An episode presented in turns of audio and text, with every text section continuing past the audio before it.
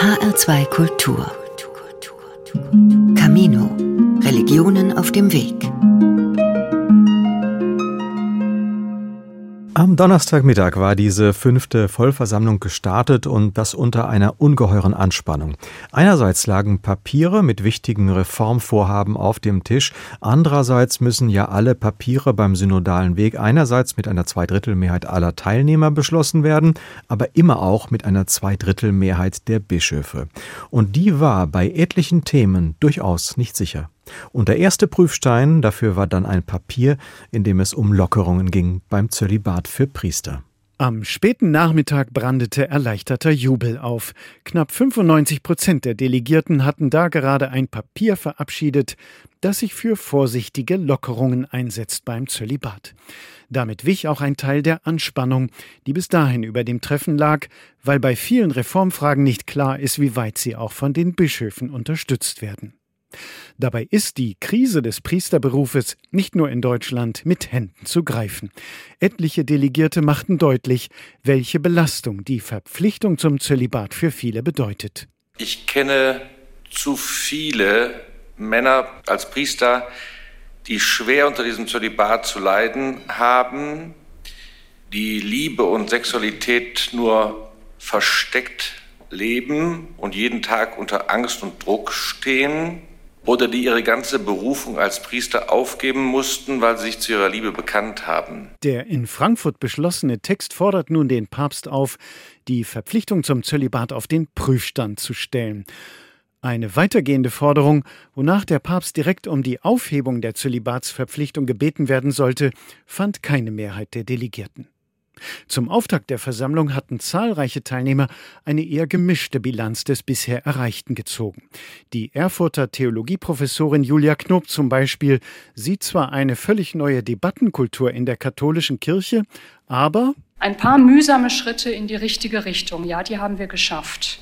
Aber bisher kaum etwas, was wirklich wehtut und nichts außerhalb des geltenden Rechtes. Ein Paradigmenwechsel ist es noch nicht. Vor allem an den Bischöfen war Kritik laut geworden. Und ich habe gelernt, dass vielen Bischöfen Gehorsam wichtiger ist als ihr Gewissen. Dass viele von ihnen leichten Herzens Gerechtigkeit gegenüber betroffenen Frauen, queeren Menschen zur Disposition stellen, aber niemals ihre Rolle im System Kirche. Für Irritationen unter den Laien hat gesorgt, dass die Bischöfe kurzfristig noch Änderungen verlangt haben an Beschlusstexten, die zum Teil Monate oder gar jahrelang in vielen Debatten erarbeitet wurden. Der Delegierte Ludger Urbig zum Beispiel. Also ich bin ein bisschen ratlos. Ich bin ein bisschen ratlos und die Bischöfe machen mich ratlos. Sie machen mich wirklich ratlos. Die haben die ganze Zeit gleichberechtigt mit uns allen die Möglichkeit gehabt, den Prozess mitzugestalten und melden sich jetzt in letzter Sekunde mit Dingen, die ich tatsächlich noch nicht kenne die Bischöfe sind offensichtlich nicht auf dem synodalen Weg, sondern sind auf einem eigenen Weg. Die Verantwortlichen des synodalen Weges sind gleichwohl entschlossen, das Reformprojekt zu einem Erfolg zu bringen. Irme Stetter-Karp, Präsidentin des Zentralkomitees der deutschen Katholiken ZDK. Wir wollen diese Kirche zukunftsfähig machen.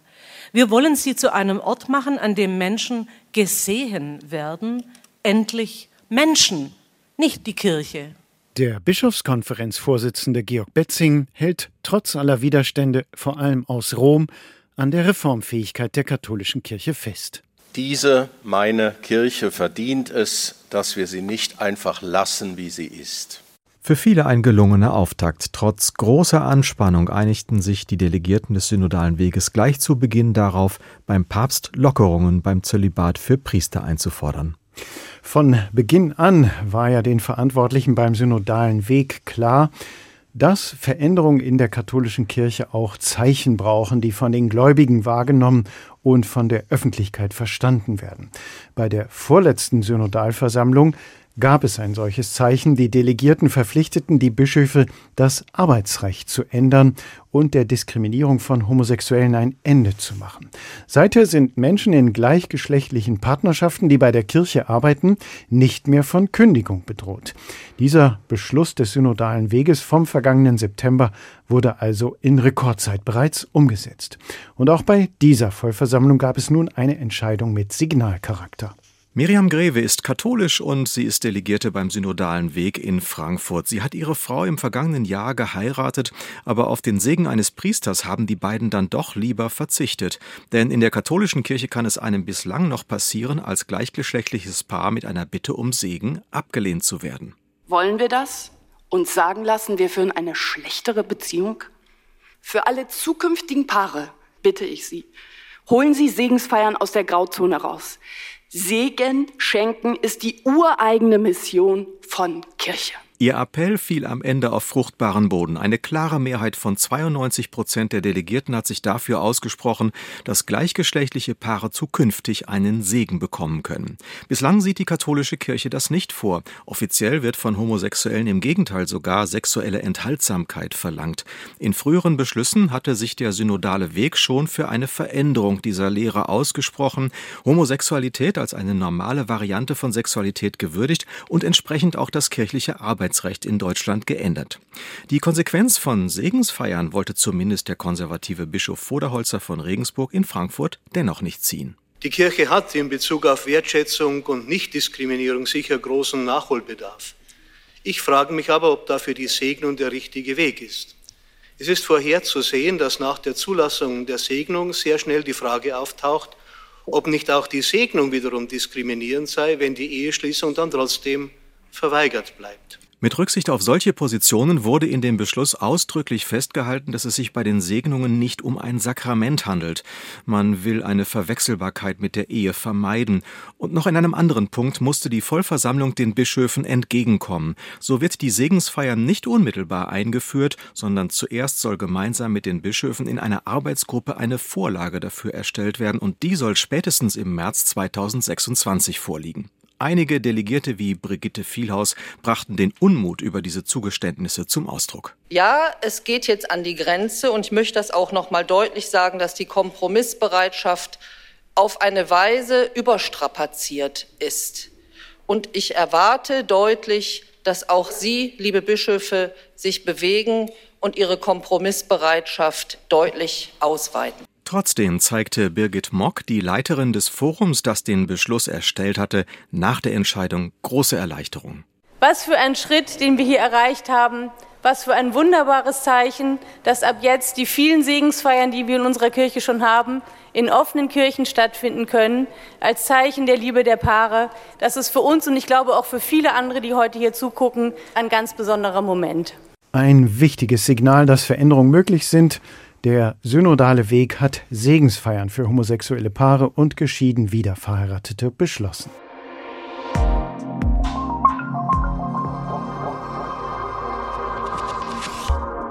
Der synodale Weg wurde ja 2018 sozusagen erfunden als Reaktion auf den Missbrauchsskandal.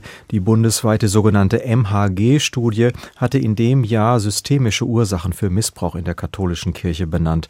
Dazu gehörten der Klerikalismus und die zölibatäre Lebensform der Priester, der Umgang mit Macht in der Kirche, eine überholte Sexualmoral und auch das Fehlen von Frauen in Leitungspositionen.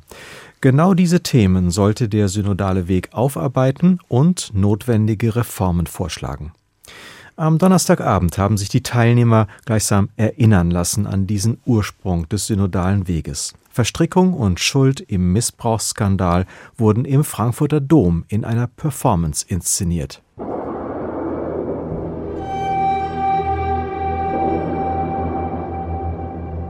Der Dom ist dunkel und kalt. Kreuz und quer sind helle Papierbänder durch den Mittelgang der Kirche gespannt.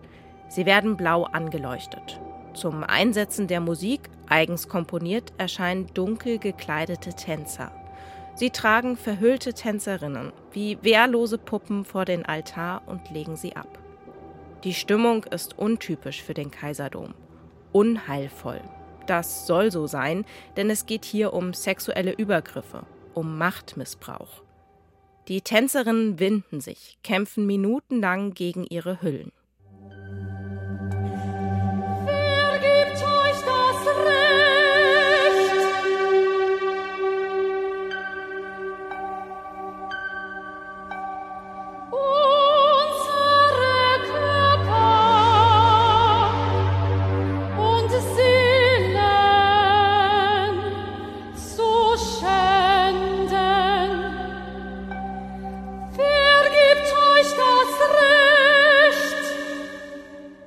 Performance Verantwort ich setzt sich sehr künstlerisch frei mit dem Thema auseinander. Es geht um Betroffene von Missbrauch. Sie haben aktiv mitgeplant. Einige der Tänzerinnen und Tänzer sind selbst betroffen. Sie spielen an diesem Abend eine aktive Rolle. So beschreibt es auch Mitinitiator Markus Schuck in einer erklärenden Aussage. Ohne die Betroffenen, ihre Beharrlichkeit, ihren Mut gäbe es keinen Weg der Umkehr. Und ohne sie gibt es keinen Weg in die Zukunft. Nach 40 Minuten endet die Performance. Das Licht hat sich gewandelt, ist jetzt bunter, deutlich lebendiger. Was nehmen Zuschauerinnen und Zuschauer aus der Performance mit?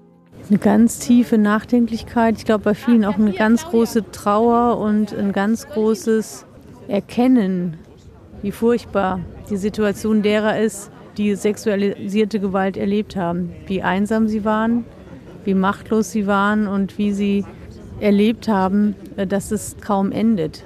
Es waren so starke Bilder, also es war unglaublich. Das schlimmste Bild waren aber die Tänzerinnen und Tänzer in diesen Stoffsäcken und man hatte so das Gefühl, egal was sie machen, wie die sich bewegen, wie die kämpfen, sie kommen da nicht raus. Das ist eine andere Darstellungsform. Über Kopf weiß man das alles. Aber das auch noch mal in diesem Dom unter diesem Kreuz äh, nochmal zu erleben. Das äh, nimmt einem selbst erstmal befangen. Es hat mich tief beeindruckt und es sollte uns an das erinnern, warum wir hier auf dem synodalen Weg sind. Verantwort ich. Das war der Titel einer Performance zu Schuldverstrickung und Verantwortungsübernahme im Missbrauchsskandal. Unsere Reporterin Anne-Kathrin Hochstrat hat den Abend im Dom miterlebt.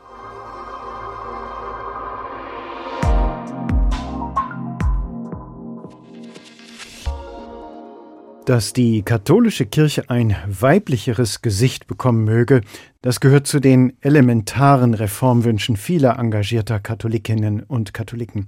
Welche Wege dazu beschritten werden können, darum tobt der Streit.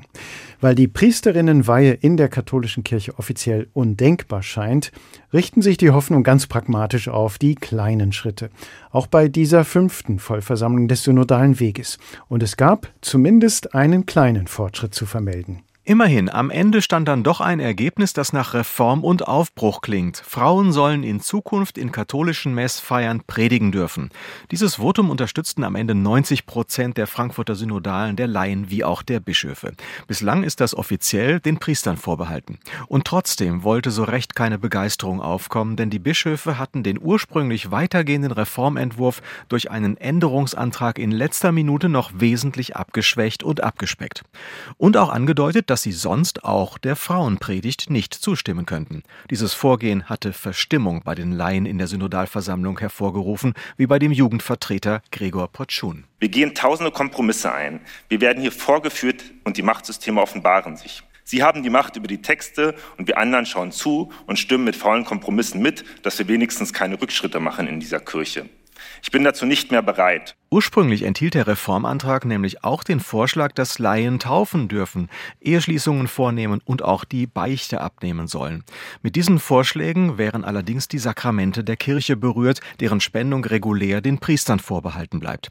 Der Augsburger Bischof Bertram Meyer formulierte seine Bedenken gegen die stärkere Einbindung von Frauen und Laien in diese Dienste so. Ich möchte einfach nicht, dass immer mehr gleichsam Kleriker, ohne Klerikalist zu sein, zurückgedrängt werden, um dann eigentlich die Frage zu stellen, wozu braucht es noch die geweihten Menschen? Diese Äußerung fand in der Vollversammlung allerdings deutlichen Widerspruch. Gerade angesichts des Priestermangels könne man gar nicht mehr auf die pastoralen Dienste von Laien und Frauen verzichten, betonte Claudia Lücking-Michel. Gerade hieß es, Kleriker werden zurückgedrängt. Das scheinen mir paradiesische Zustände zu sein, denn bei uns gibt es keine Kleriker, die man zurückdrängen könnte, sondern wir brauchen beide. So viele Kleriker wie möglich und Laienen, gut ausgebildete, die da eintreten, wo Leute Not haben und Zuspruch und Pastoral brauchen. Ohnehin gibt es inoffiziell bereits auf vielen Feldern eine Praxis, die weitergeht als Rom offiziell erlaubt.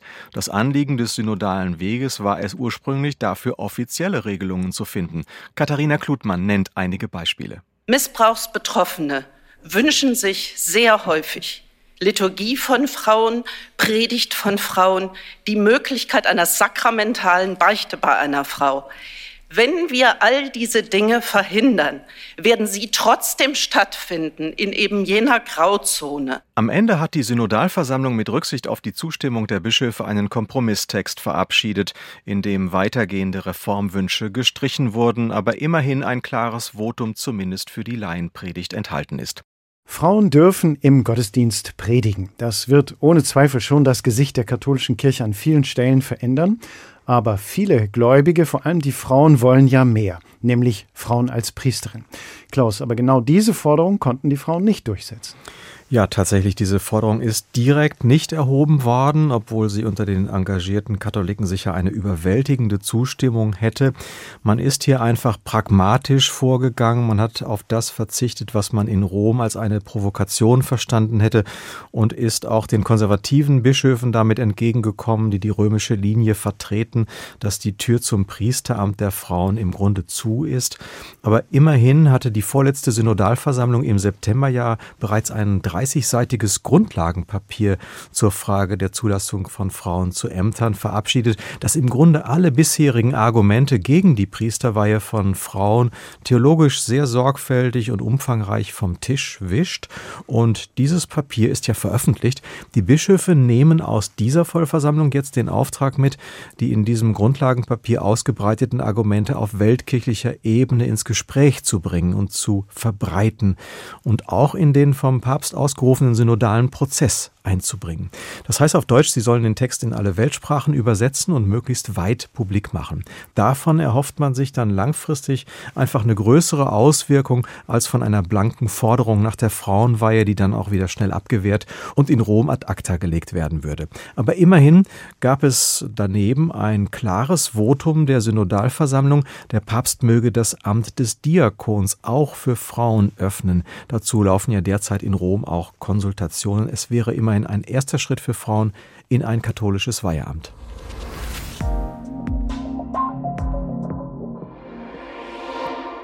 Gestern vor einer Woche ist nicht nur die fünfte Vollversammlung des Synodalen Weges zu Ende gegangen, sondern dieser dreijährige Reformprozess insgesamt. Das Präsidium hat zum Abschluss eine erleichterte und positive Bilanz gezogen. Dieser Weg war nicht einfach. Bischof Betzing sieht trotzdem Fortschritte in seiner Kirche. Ihm sei ein Stein vom Herzen gefallen, erklärte er in der abschließenden Pressekonferenz. Wir haben im Blick auf synodales Lernen einen großen Meilenstein erreicht. 15 Handlungstexte hat die Synodalversammlung insgesamt verabschiedet. Das ist weit mehr, als sich einige Beobachtende, aber auch Teilnehmende des synodalen Wegs vorher vorstellen konnten. So auch der Osnabrücker Bischof Bode. Gerade in der Frauenfrage sind wir einen erheblichen Schritt weitergekommen, den ich gestern noch nicht zu hoffen wagte. Die Synodalen haben miteinander gerungen, sich intensiven Debatten ausgesetzt. So fasst es die Benediktinerin Philippa Rath im Abschlussgottesdienst zusammen. Manch Geistgewirktes und Mutmachendes haben wir erlebt, manch Schmerzliches und auch Verstörendes. Uns blieb der Blick in Abgründe nicht erspart, auch in Abgründe des eigenen Herzens. Vielleicht muss das so sein, sonst hätte der gemeinsame Weg uns nämlich unberührt und damit wohl auch unverändert gelassen. Die Bilanz, besonders von Seiten des ZTK, also dem Zentralkomitee der deutschen Katholiken, fällt gemischt aus. Zu klein sind die Zugeständnisse, auf die die Bischöfe sich eingelassen haben, und zu groß ist der Berg dessen, was noch zu tun ist, aus Sicht der Präsidentin Irme Stetter-Karp. Wir haben es nicht geschafft, die katholische Kirche in Deutschland strukturell wirklich zu verändern. Dreieinhalb Jahre waren nicht genug. Ich habe gerade bei dieser fünften Synodalversammlung nochmal deutlich gemerkt, es geht um eine große Veränderung, die diese Kirche noch vor sich hat. Die Bilanz des synodalen Weges aus der Sicht des Präsidiums. Anne-Kathrin Hochstrat hat das für uns zusammengefasst. Lothar, es bleibt weiterhin ziemlich mühsam zwischen Bischöfen und Laien, nicht? Ja, aber ich würde es gar nicht so pauschal als eine Frontstellung zwischen Bischöfen und Laien sehen. Für mich ist überhaupt einer der größten Erfolge des synodalen Weges, dass er eine ganz neue Gesprächskultur etabliert hat zwischen Bischöfen und Laien. Und es gibt Bischöfe, die sich darauf eingelassen haben und die haben sich sehr verändert in den vergangenen drei Jahren und die sagen das auch ganz offen von sich selbst. Aber andere Bischöfe, die bewegen sich gar nicht. Und da sehe ich im Hintergrund ja auch zwei sehr unterschiedliche Vorstellungen von Kirche. Das eine ist das Konzept einer klerikalen Kirche, die sich eben um den Priester rankt und in der auch die Stellung des Bischofs enorm wichtig ist. Und auf der anderen Seite eben diese Idee einer synodalen Kirche, die mehr das Volk Gottes stark macht und wo die Laien mit in die Verantwortung kommen, mitberaten und entscheiden. Aber durchaus viele Bischöfe und Weihbischöfe sehen darin immer noch, und man muss wirklich sagen, immer noch trotz der intensiven und guten Gesprächsatmosphäre beim synodalen Weg eine Bedrohung ihrer Position. Und das zeigt, am Ende des synodalen Weges ist die große Frage von Hierarchie und Macht eben noch nicht wirklich geklärt. An der klerikalen Macht hängt noch sehr viel. Mhm. Und gerade in diesem Zusammenhang war ich in den vergangenen Tagen oft erstaunt, zu welchen Kompromissen dann die Laien in der Versammlung fähig waren, sodass ich am Ende von einem Laienvertreter mal wissen wollte, ob da nicht zu viele rote Linien gerissen wurden. Thomas Söding ist Theologieprofessor in Bochum und er ist einer von zwei Vizepräsidenten des Synodalen Weges. Ich habe ihn gefragt, ob die Laien am Ende doch zu viele Kompromisse eingegangen sind und damit letztlich auch ihre Würde verloren haben. Ich meine, sie haben nicht verloren, sondern sie haben äh, gewonnen. Allerdings waren wir von Anfang an sehr realistisch und sind nicht sozusagen da mit Pauken und Trompeten auf diesen Weg gegangen, sondern haben ein paar Dinge klargestellt, die es bislang in der katholischen Kirche in Deutschland nicht äh, gegeben hat. Und wir haben auch eine Menge äh, an unseren Themen gesetzt äh, und wir haben auch viele gute Beschlüsse gefasst. Aber es war immer wieder auch von roten Linien sozusagen der Kompromissbereitschaft die Rede, ohne dass sie wirklich mal definiert wurden. Aber haben Sie nicht doch das Gefühl, dass Sie manche dieser roten Linien am Ende doch reißen mussten, um das ganze Projekt nicht scheitern zu lassen? Äh, den Eindruck habe ich nicht. Also an keiner einzigen Stelle ähm, ist ein Veto akzeptiert worden. Die Tür ist nie zugeknallt äh, worden. Aber wir haben einfach auch gesehen, äh, dass äh, die Sprachfähigkeit, die Handlungsfähigkeit äh, der Bischofskonferenz als Ganzer nicht ausreicht, um jetzt sozusagen in die Geschwindigkeit hineinzukommen, die die katholische Kirche braucht. Ich sage dazu, die Mehrheit der Bischöfe war meistens sehr eng mit unseren Vorstellungen zusammen, aber es hängt an dieser Zweidrittelmehrheit und das heißt, es hängt an den Statuten der Bischofskonferenz. Was, Professor Söding, wären denn so für Sie die wichtigsten Erträge des synodalen Weges? Ja, das Wichtigste ist, dass wir in der katholischen Kirche in Deutschland ein Format äh, gefunden haben, um uns der realen äh, Krise auch tatsächlich zu nähern und uns mit ihr intensiv, kompetent, aber auch lösungsorientiert auseinanderzusetzen. Äh, wir haben, wie ich meine, ähm, gute Signale gesetzt, in welche Richtung es gehen äh, muss. Wir haben nicht alle Schritte ge ge gegangen, ähm, die meines Erachtens möglich äh, gewesen wäre, auch notwendig gewesen wäre. Aber die Richtung stimmt und wir haben Vorsorge dafür getroffen, dass es weitergehen kann. Der synodale Weg geht zu Ende. Beschlossen ist ein synodaler Ausschuss, der sozusagen die noch liegen gebliebenen Themen weiter bearbeitet, der auch schaut, was wird aus den äh, Beschlüssen. Aber im Hintergrund steht ja dieses Projekt synodale Kirche sein oder werden. Hier bei dieser Versammlung hatte man gerade den Eindruck, die Bischöfe sind noch nicht so weit, wirklich Synodalität leben zu wollen. Ich würde nicht einfach von den Bischöfen als einem monolithischen Block ähm, äh, sprechen, den hat es nicht gegeben. Meines Erachtens haben wir ähm, eine tiefe Spaltung innerhalb der Bischofskonferenz, die offenkundig äh, geworden ist. Dass sie offenkundig geworden ist, ist eher gut als, äh, als schlecht. Äh, und wir haben doch gesehen, dass ähm, die anderen Gruppen sehr verantwortungsvoll mit den Möglichkeiten umgegangen sind und so weit gegangen sind, wie es jetzt möglich war, ohne sich verbieten zu lassen, dass es noch weitergehen muss. Was hat der synodale Weg gebracht? Darüber habe ich mit dem Bochumer Theologieprofessor Thomas Söding gesprochen. Er ist einer der beiden Vizepräsidenten des synodalen Weges. Es muss weitergehen, hat Thomas Söding gesagt. Es soll auch weitergehen. Dafür soll ein synodaler Ausschuss sorgen, der als Nachfolger des synodalen Weges gegründet wurde. Klaus, was denkst du? Wird es weitergehen oder droht doch eher die Gefahr, dass viele gute Ansätze am Ende irgendwo versickern?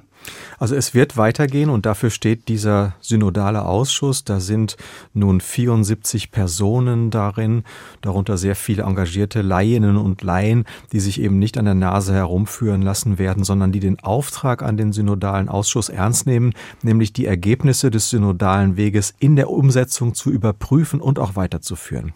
Aber ich fürchte zugleich auch, dass einige Bischöfe, die mit den Beschlüssen des synodalen Weges nichts anfangen können, die immer mit Nein gestimmt haben, haben bei den Segnungsfeiern oder bei der Frauenpredigt, weil sie sich eben einerseits nicht gegen römische Verbote wenden wollten oder weil sie generell nichts von Synodalität halten, die werden das natürlich in ihrem Bistum auch nicht umsetzen. Das ist ganz klar und zu erwarten. Und man kann ja auch nachschauen, welche Bischöfe wie abgestimmt haben. Ich sehe dafür die Reformansätze des synodalen Weges, die Sickerzonen sozusagen ganz klar in einigen bayerischen Bistümern oder auch zum Beispiel in der Erzdiözese Köln. Deshalb wurde ja auch bei manchen Beschlüssen gleich eine transparente Evaluation der Umsetzung mitbeschlossen. Da wird man dann zumindest sehen, wer sich wegduckt.